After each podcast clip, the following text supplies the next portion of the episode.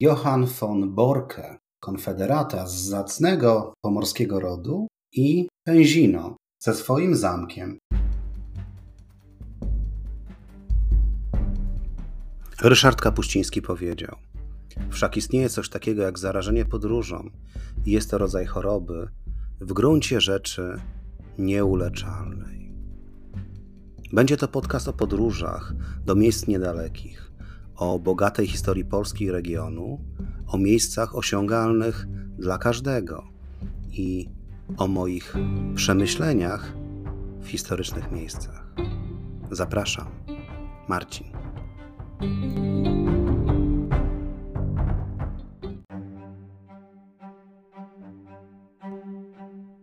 W Muzeum Konfederacji w Richmond w Virginii podobno można zobaczyć specyficzną szablę kawaleryjską Zollingen z prostą 90-centymetrową klingą, która należała kiedyś do Johanna von Borke, który walczył po stronie skonfederowanych Stanów Ameryki podczas wojny secesyjnej w Ameryce Północnej. Był szefem sztabu generalnego generała kawalerii Jamesa Ewella Browna Stewarta, zwanego potocznie Jebem Stewartem od trzech liter imienia. Jeb Stewart to osoba, która w znacznym stopniu przyczyniła się do klęski generała Lee pod Gettysburgiem, przeprowadzając fatalne rozpoznanie poprzedzające bitwę. Opowiem dziś o pomorskim szlachcicu, który trafił do armii Konfederacji. Co więcej, opowiem o jednym z najsłynniejszych rodów pomorskich, rdzennie z Pomorza, ze słowiańskimi korzeniami.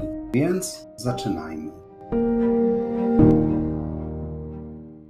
Przyjmuje się, że nazwa Pomorze, po niemiecku Pomern, powstała w Wielkopolsce, państwie Polan, dla oznaczenia rozciągającej się Pomorze lub też dla krainy leżącej wzdłuż morza, czyli inaczej przy morzu. Jest świadectwem panowania słowiańskojęzycznej ludności na tym obszarze na przełomie X i XI wieku. Teren zasiedlony przez Słowian przez dłuższy czas pokrywał się z zasięgiem państwa Gryfitów. Historycy i językoznawcy twierdzą, że obszar ten dzieliła na dwie części linia biegnąca od Bałtyku w stronę Połczyna, skręcająca na zachód w okolice Świdwina. Ludność mieszkająca na wschód od tej linii posługiwała się językiem wschodnim, który przetrwał do dziś jako język kaszubski. Języki zachodnie używane przez ludność zamieszkałą na wschód od tej linii znacznie odbiegały od dzisiejszego kaszubskiego. Przyjmuje się, że był to język lucicki, taki jakim posługiwali się wieleci choć to właśnie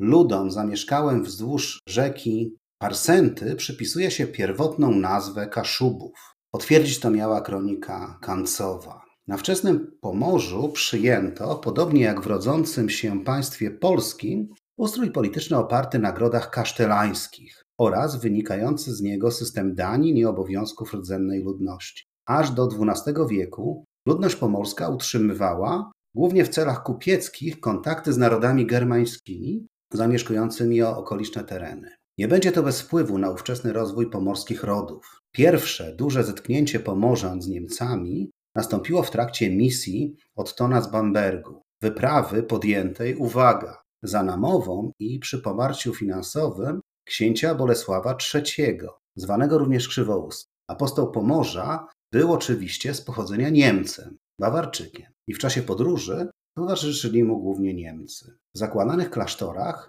często zaczęli się pojawiać mnisi z diecezji magdeburskiej, zaś następcą pierwszego biskupa pomorskiego Wojciecha został już Niemiec Konrad von Salzedel. W 1181 roku doszło do złożenia przez księcia Bogusława hołdu lennego cesarzowi Fryderykowi Rudobrodemu, tak zaczyna się historia szlacheckich rodów pomorskich, bo tak zaczyna się kształtować księstwo pomorskie. Państwo znajduje się w orbicie wpływów niemieckich, co nie pozostaje bez wpływu na ówczesną gospodarkę, wcześniej opierającą się głównie na rolnictwie. Wielcy właściciele ziemscy zaczęli podnosić swoje dochody przez silniejsze powiązanie z ziemią podległej tu ludności chłopskiej. Nastąpiły przekształcenia ustrojowe, Zanikła odrobkowa forma renty feudalnej, a na jej miejsce pojawiły się czynsze. Wszystkie zmiany dzieją się w oparciu o gotowe wzory, zwane ogólnie prawem niemieckim. Możnowładcy słowiańscy, zyskawszy wiele za czasów Barnima I, twórcy księstwa pomorskiego, zaczęli się germanizować i zajęli się powiększaniem swoich posiadłości na wschód od Iny i Regi. Do rodzin ziemiańskich zamieszkujących część Pomorza i obejmującą do rzecze parsenty ziemiańskich i szlacheckich, bardzo łatwo można wymienić możnowładców posiadających rodowód słowiański, na przykład ród von Masow, od zdrobienia staropolskiego imienia Małomic, czyli Masz. Ród Dewit to dawni Dziewiczowie, właściciele m.in. miasta Dobra. Kleist to dawni Kleszczowie. Krankspar to współwłaściciele Pomianowa w gminie Białogard. Putkamer to ród Podkomorzych, właścicieli Kłokowa w gminie Połczyn-Drój. Von Cecnow również brzmi znajomo, a ich najstarszy przedstawiciel rodu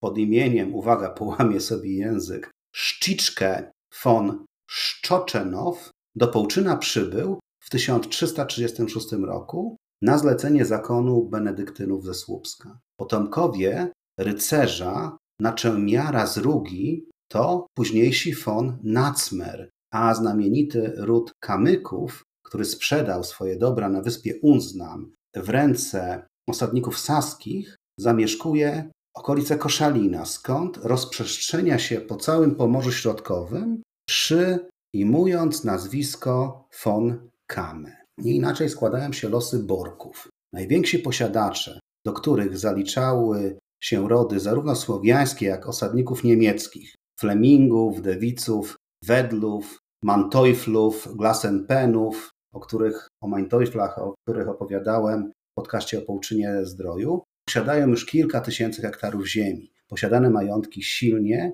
i silne i długie więzy kotwiczą z systemem władzy książęcej. Stają się one podstawą do wyodrębnienia w XVI wieku Tak szlachty zamkowej.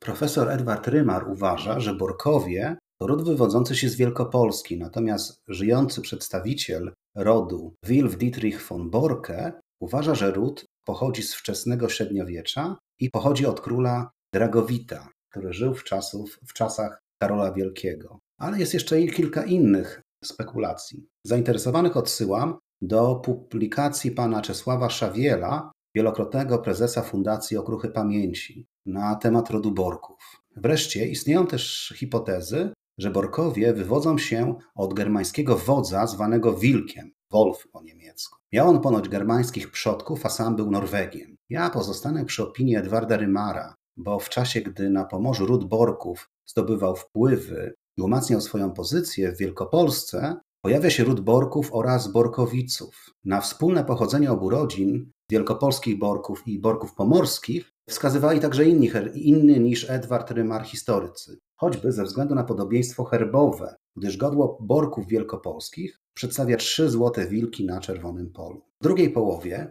XIII wieku głównym przedstawicielem rodu Borków pomorskich był Borko albo Borek, kasztelan kołobrzeski, który sprawował tę funkcję jeszcze w 1240 roku, choć według wspomnianego już Czesława Szawiela najstarsza udokumentowana wzmianka o rodzinie Borków pojawia się chyba w 1187. Jest tam mowa o Pribislaus Filus Borconis, czyli Przybysławie synu Borka, który jest świadkiem nadania własności ziem na wyspie Wolin probostwu w kamieniu pomorskim. To właśnie Borek I jest legendarnym założycielem rodu. Borek, który zginął w 1180 roku wraz ze swym księciem, księciem pomorskim Kazimierzem I, walczącym z margrabią brandenburskim Ottonem I.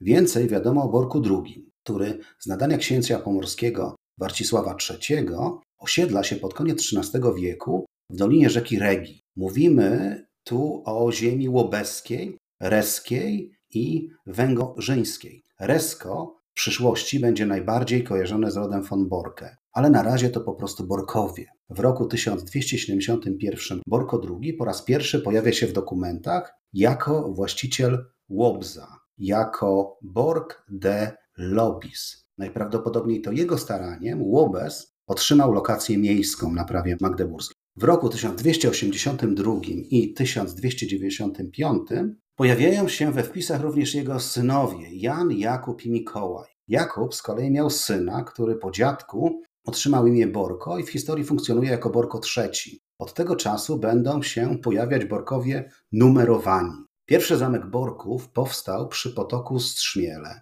Nazwano go Wulwesberg, czyli Wilczy Gród. Dlatego zapewne niektórzy mówią o rodzie Borków z Wilków, a miało to związek z godłem herbowym. W herbie Borków zobaczymy wilki. Najpierw był to jeden wilk, później dwa, czasami nawet i trzy. W miarę rozrastania się rodu powstało kilka linii rodowych Borków. Łobeska, Reska, Strzmielska i Węgorzyńska. Linie te dokonywały zarówno ekspansji w obrębie państwa pomorskiego, jak i poza jego granicami, na przykład w Nadrenii czy Saksonii. Kupowali także istniejące zamki, takie jak Joannicki Zamek w Pęzinie, który jest bohaterem dzisiejszej opowieści, czy zamek w Złocieńczu, czy zamek w Anklam. W historii księstwa pomorskiego, później Prus i Niemiec, a także Stanów Zjednoczonych, ród ten znalazł także swoje miejsce. Niewątpliwie interesującą postacią rodziny Borków jest Maćko Borek lub jak kto woli Macko Borko albo jeszcze inaczej Macko von Bork, pogromca krzyżaków, nazwany także rozbójnikiem ze Strzmiel. Maćko w grudniu 1388 roku wspólnie ze swoimi przyjaciółmi, rycerzami Eckhardem von dem Wolde i Henigiem von Wedle, porwał dla okupu księcia Wilhelma z Geldri. Geldria to dzisiejsze Niderlandy. Księcia ciągnącego do Malborka wraz z 40 rycerzami, aby jako tak, jako tak zwani goście zakonu wziąć udział w organizowanej przez wielkiego mistrza kolejnej wyprawie na Litwę. Nie było to zwykłe zbojowanie. Niejednokrotnie opowiadałem w moich podcastach, że książęta poporscy byli zręcznymi politykami. Zręcznym politykiem, politykiem był również Warcisław VII, który po śmierci wnuka Kazimierza Wielkiego, Kaszka Słupskiego, objął księstwo słupskie. Rycerstwo pomorskie w postaci Wedlów i Borków miało ciche przyzwolenie na akcje dywersyjne. Ostatecznie Warcisław stał się oficjalnym sojusznikiem Władysława Jagiełły i lennikiem Królestwa Polskiego. W lutym 1389 roku, podczas wyprawy odwetowej mającej na celu uwolnienie księcia Wilhelma, krzyżacka ekspedycja pod dowództwem, uwaga, Konrada Wallenroda, wówczas późniejszego mistrza, wielkiego mistrza krzyżackiego, zdobywa rodzinne gniazdo Borków, czyli Strzmiel i dziewięć innych zamków w okolicy. Po zdobyciu Strzmiela rycerze krzyżaccy pojmali Maćka do niewoli, wraz z towarzyszami osadzili go w Człuchowie. Część tego zamku, w którym siedział Maćko, zachowała się do dziś, mianowicie kościół zamkowy. I można go zobaczyć w Człuchowie. Po czym dzień później wymieniono Maćka na księcia z Niderlandów. Tak więc rok później, w listopadzie, Maćko Borko wraz z Ekhardem von den Walde towarzyszyli księciu słupskiemu Warcisławowi VII, który w Pyzdrach złożył hołd lenny królowi polskiemu Władysławowi Jagielle. Dwa lata później Maćko brał udział w najeździe na wojska krzyżackie w Nowej Marchi, za co znów najechano zamek i tym razem doszczętnie zamek spalono. Ceniący swojego wiernego sojusznika Jagiełło poprosił o wsparcie księcia Warcisława. Jednak wyczerpane ciągłymi walkami rycerstwo pomorskie nie było już w stanie walczyć, więc w 1409 roku przeszli na stronę zakonu. Borko w zamian za pożyczki zaoferował wielkiemu mistrzowi, już wtedy Urlikowi von Juningenowi, 30 rycerzy oraz giermków, 30 strzelców i 120 koni. I podobno do marca 1410 przebywał na zamku w Malborku, aby ostatecznie zerwać umowy na skutek zatargu z komturem człuchowskim Arnoldem von Baden. Prawdopodobnie wszyscy jego rycerze dołączyli do chorągwi wielkopolskich i wzięli udział w bitwie pod Grunwaldem. Taki był plan księcia Bogusława VIII, brata i następcy Warcisława na tronie słupskim, aby nie walczyć po stronie zakonu krzyżackiego, przeciwnie do Kazimierza Szczecińskiego, który dostarczał przecież królowi Jagiełle dwa nagie miecze. Możemy to zobaczyć w krzyżakach, żółty kubraczek i gryfy na, na kubraczku. Oznacza to, że był to Kaśko Szczeciński. Udowodnił też lojalność książę Warcisław po bitwie pod Grunwaldem, bo 29 sierpnia 1410 roku złożył kołd, kołd lenny królowi polskiemu. Później Maćko pełnił rolę swego rodzaju ambasadora króla Eryka II Pomorskiego. Jedynego Gryfity, uwaga, e, który posiadał królewską koronę, a był królem Danii, Szwecji i Norwegii. No i tak tu mamy wątek polski, a przy okazji chcę powiedzieć, że o Eryku Pomorskim na pewno również zrobię kolejny podcast. Wśród innych znaczących postaci rodziny von Borke są także na przykład Henrich von Borke z Łobza, uczestnik wojen o sukcesję szczecińską, zwany Czarnym Rycerzem, późniejszy kasztelan w Nowej Marchi, który przejął od Joanitów zamek w Pęzinie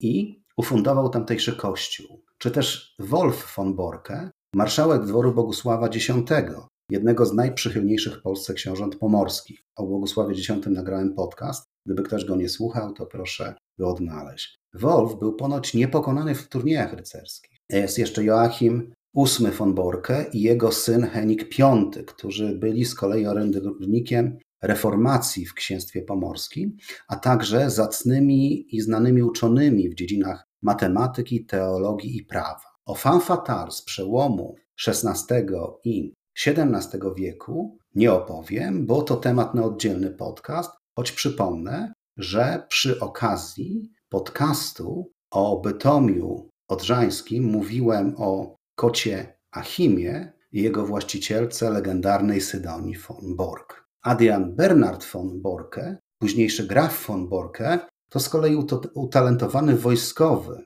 służący u księcia Anhaltu w Szczecinie, który po awansie na marszałka polnego stał się gubernatorem miasta. O córce Zofii, córce księcia Anhaltu, opowiadałem już w podcaście o ostatnich władcach Polski. Z kolei żyjący na początku XVIII wieku Kaspar Wilhelm von Borke ze Złocieńca jako pierwszy przetłumaczył na język niemiecki dzieło Szekspira. Zważywszy na to, kiedy żył Szekspir, to w sumie dość późno, ale przetłumaczył. Wielu ich było, jak już wspomniałem, zapisanych na kartach historii dla Pomorza, Prus czy Niemiec, także Polski, ciągnąc Wiątek Jagielloński. Ale jeden z Borków pojawił się w historii Stanów Zjednoczonych.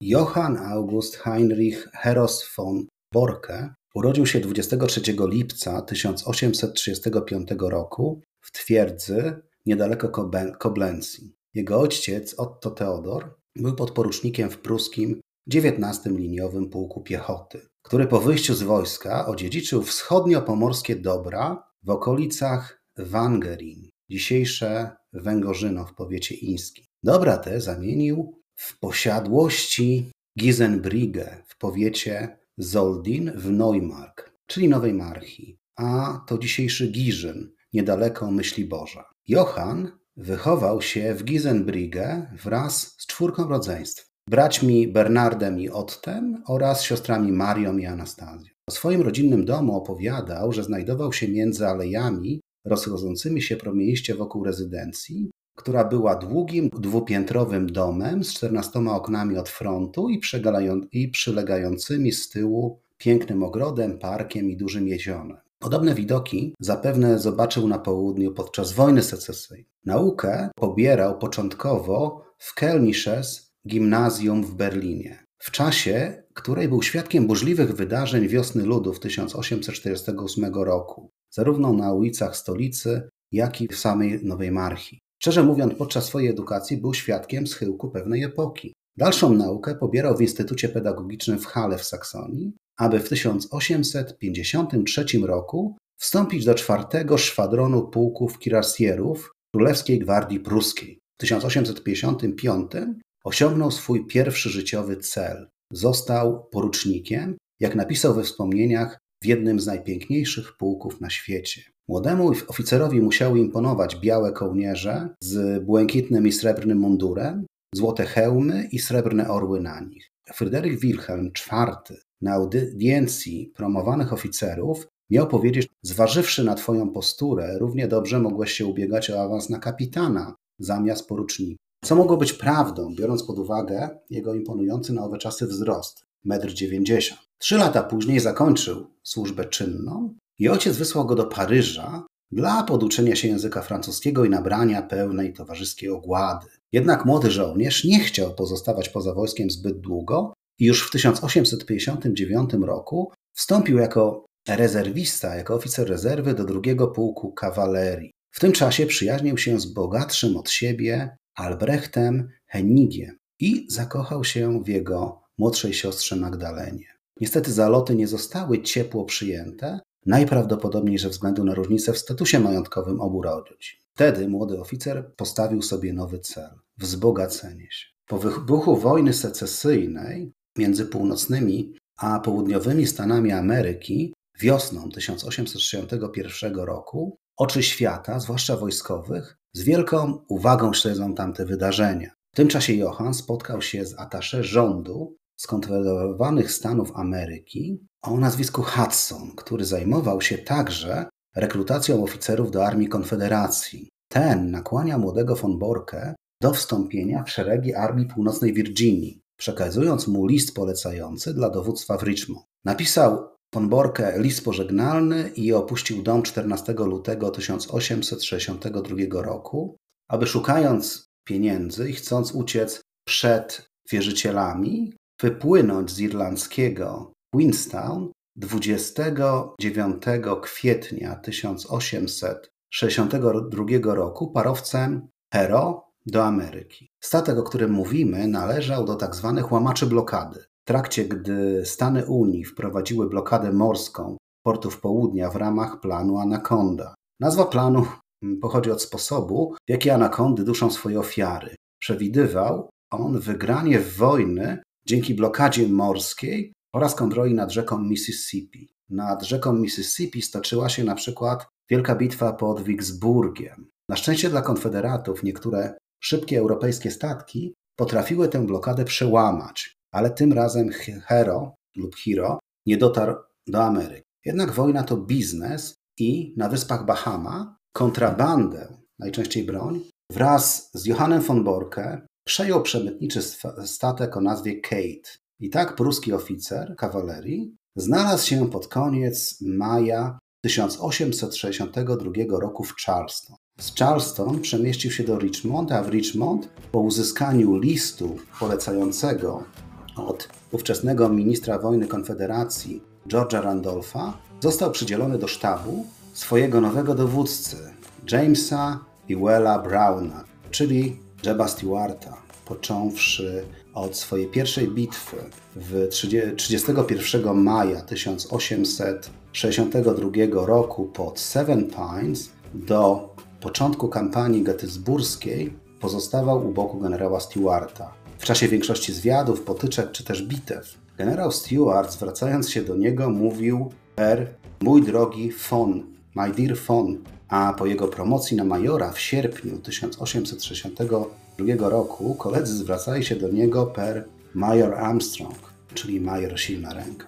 Borke rozpoczął siłę, e, służbę w siłach zbrojnych Konfederacji w chwili, gdy Armia Północnej Virginii pod znakomitym dowództwem genialnego Roberta Lee odnosiła swoje największe bitewne sukcesy. W maju 1863 roku brał udział w zwycięskiej pięciodniowej bitwie pod Chancellorsville, zaś w czerwcu walczył w bitwie pod Brandy Station, największej bitwie kawaleryjskiej, jaką stoczono na kontynencie amerykańskim. Bitwa pod Chancellorsville była wielkim zwycięstwem wojsk Konfederacji, którą zgotował, stworzył geniusz generała Lee i, uwaga, generała Thomasa Stonewalla Jacksona. Niestety dla Konfederacji Stonewall omyłkowo został podstrzelony przez własnych żołnierzy i w kilka dni później poległ na zapalenie płuc. Jego miejsce u boku Lee zajął dowódca von Borkego, Jeb Stewart.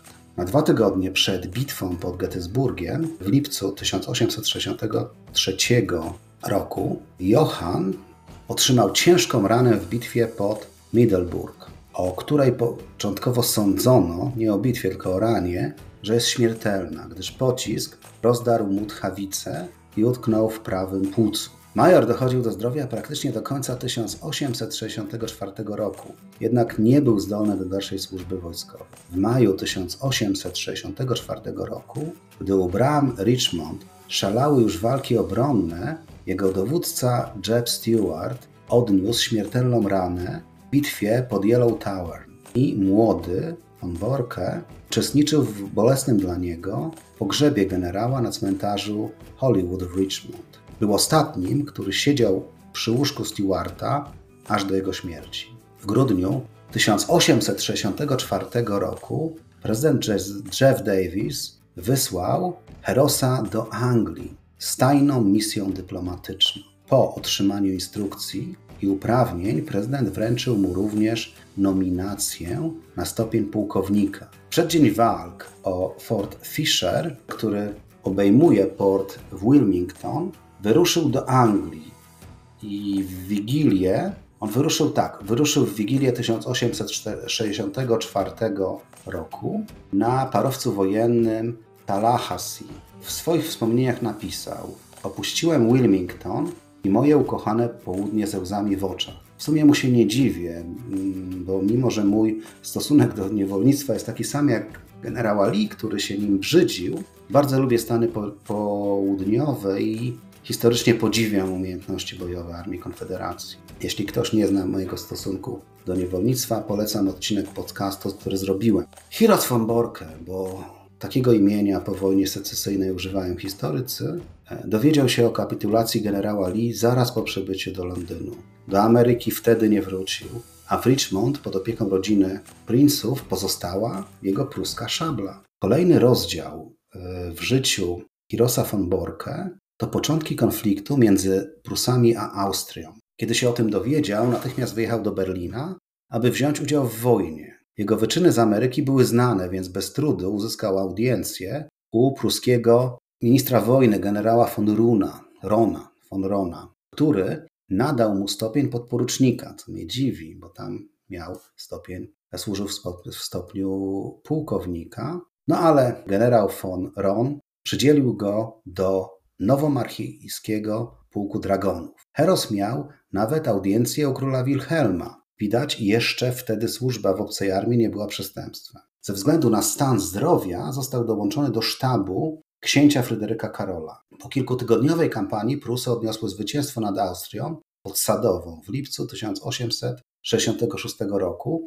a Austria została zmuszona do negocjacji pokojowych. Straciła wtedy spore tereny, a von Borke opuścił armię w 1867 roku. Początkowo na stałe osiadł w Żychce koło Chojnic pośliwiwszy wcześniej miłość swojego życia, Magdalenę Henik. Warto wspomnieć, że miał wtedy 32 lata, a ona 22. Zważywszy o tym, co opowiadałem, chłop żył intensywnie. Doczekał się trzech synów, a w 1878 roku po śmierci ojca przejął rodzinny majątek w Gisenbrigge. Kiedy nagle w 1884 roku zmarła jego żona, Wyjechał do Ameryki podobnie, a tam, w Richmond, jego dawni towarzysze broni zorganizowali zjazd, w którym uczestniczyło kilkuset żołnierzy Konfederacji. Po powrocie do Europy w lipcu 1885 roku ożenił się z młodszą siostrą swojej żony, to, e, Tony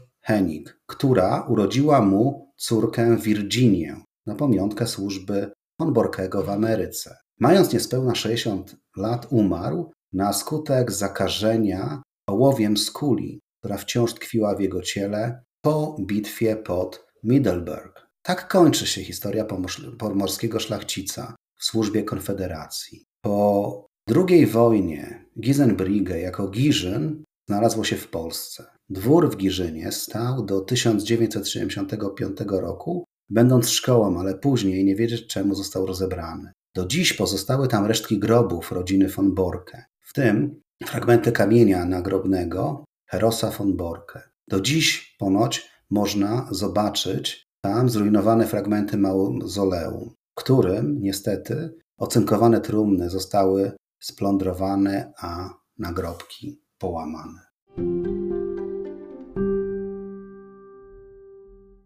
Miejscem nieoczywistym będzie dziś pod Stargarskie Pęzino, Miejsce integralnie związane z rodziną von Borke, choć początkowo myślałem o połączeniu tego miejsca z podcastem o, o Joanitach, ale miejsc związanych z Joanitami na terenach Pomorza czy dawnej Nowej Marchi jest naprawdę dużo. Sam zamek w Pęzinie to jedna z najlepiej zachowanych budowli mieszkalno-obronnych na Pomorzu. Zamek wznieśli na, na przełomie XIV i XV wieku wspomniani już przeze mnie Joanici, którzy od 1382 roku byli właścicielami Pęzina. Uwaga, nabyli go od rodu Borków, aby w 1492 roku te ziemie znowu trafiły do tego samego rodu, rodu Borków. Na początku XVII stulecia zmodernizowano gotycki zamek, wznosząc na przykład trójkondygnacyjne skrzydło mieszkalne i przekształcając cały zamek w renesansową rezydencję,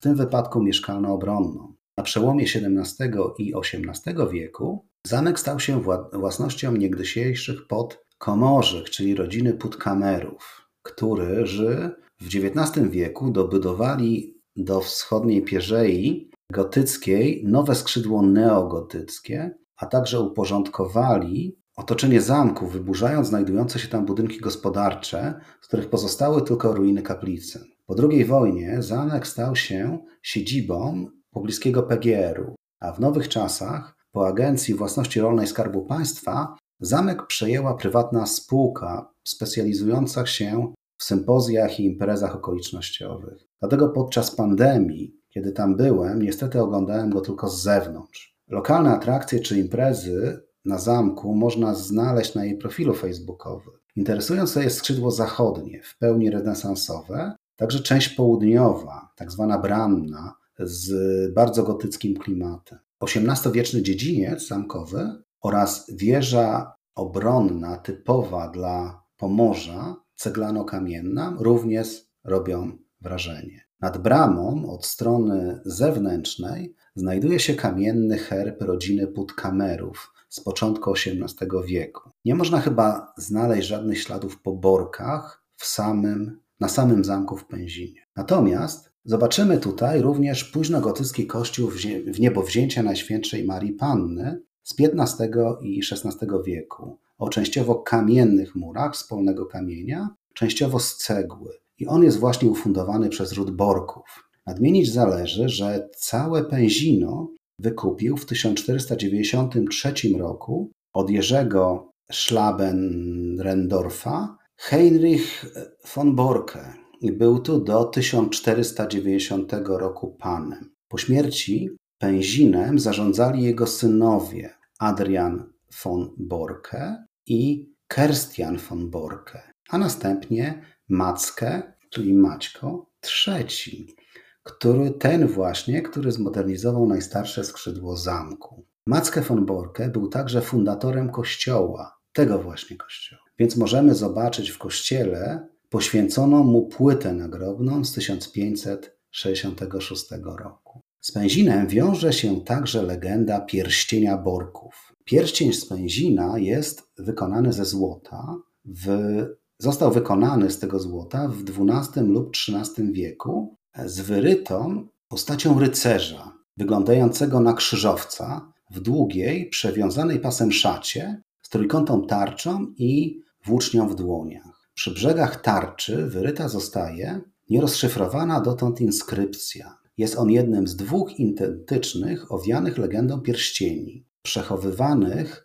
do końca II wojny światowej na zamku. W przedwojennych opracowaniach przypuszczano, że pierścienie mogły zostać przywiezione z wyprawy do Ziemi Świętej i były one zakonu ryczejskiego, na przykład Joanitów, którzy przecież tu byli, lub zostały przywiezione przez Heniga von Borke z wyprawy krzyżowej do Palestyny. W Palestynie u boku Bogusława X mógł również być Wolf von Borke, więc od niego również mogły pochodzić pierścienie. Według legendy o pierścieniach na zamku w Pęzinie ukazał się duch, który w pęzińskim kościele wskazał na ołtarzu płonące węgle, które potem okazały się trzema złotymi pierścieniami. Legenda mówiła też, że za każdym razem, kiedy pierścień, jeden z pierścieni zginie, nieszczęście spadnie na zamek oraz jego właścicieli. Na szczęście jeden ze wspomnianych pierścieni zakupiony został do zbiorów Muzeum Narodowego w Szczecinie w 1998 roku przez szczeciński browar. I tak Państwo polskie jest posiadaczem jednym z tych legendarnych pierścieni.